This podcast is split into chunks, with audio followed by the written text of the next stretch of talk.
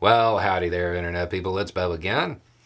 So, today we are going to talk about the U.S. House of Representatives being without a speaker still, and the Republican Party being unable to offer up somebody that Republicans will agree on still. Uh, latest information at time of filming says that there will not be a vote today, that there will be one Tuesday at noon and that the Republican Party is still kind of offering up and leaning into Jordan as as their chosen candidate. Now, on Friday, there was a vote about this among Republicans. 152 in favor, 55 opposed. Those numbers don't cut it. They don't even come close. Over the weekend, those in in support of Jordan they kind of worked the phones, and there has been a lot of reporting about a pressure campaign designed to almost shame the 55 who are opposed into supporting him. Now, depending on who you talk to, some are saying it, it worked with some of the people, and others are saying that not just did it not work, it actually made them more entrenched in opposing Jordan.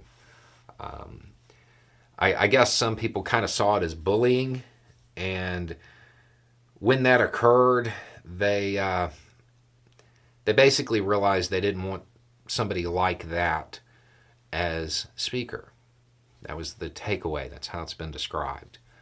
Um, the reporting on that is pretty light. We don't really know what went on behind closed doors. But that's what we've heard. So, between now and Tuesday at noon, a whole bunch can change, obviously. Keep in mind, it wasn't that long ago that Scalise was supposed to be the speaker. Um, so things may change. But if this vote doesn't work, if the vote fails, or if they have to cancel the vote to avoid embarrassment, at that point, the idea of a bipartisan speaker arrangement becomes a whole lot more likely. Jeffries has indicated there have been like background conversations about it already. Um, one of the things that he said was, we want to ensure that votes are taken on bills that have substantial Democratic support and substantial Republican support, so that the extremists aren't able to dictate the agenda. That's uh, that's kind of what we talked about before. If that happens, the lights will stay on, but there's not going to be any forward movement on anybody's agenda. Progressives, far right, nobody's getting anything. It is just going to be super status quo. Um, for progressives, please keep in mind you aren't getting anything anyway right now through the House. So if this deal is struck, try not to uh, try not to be too upset about it. It becomes a whole lot more likely if if they can't do anything on Tuesday. The other option still on the table is to leave McHenry in the spot, but that doesn't seem to be uh, gaining as much ground as kind of a centrist coalition but it all kind of hinges on whether.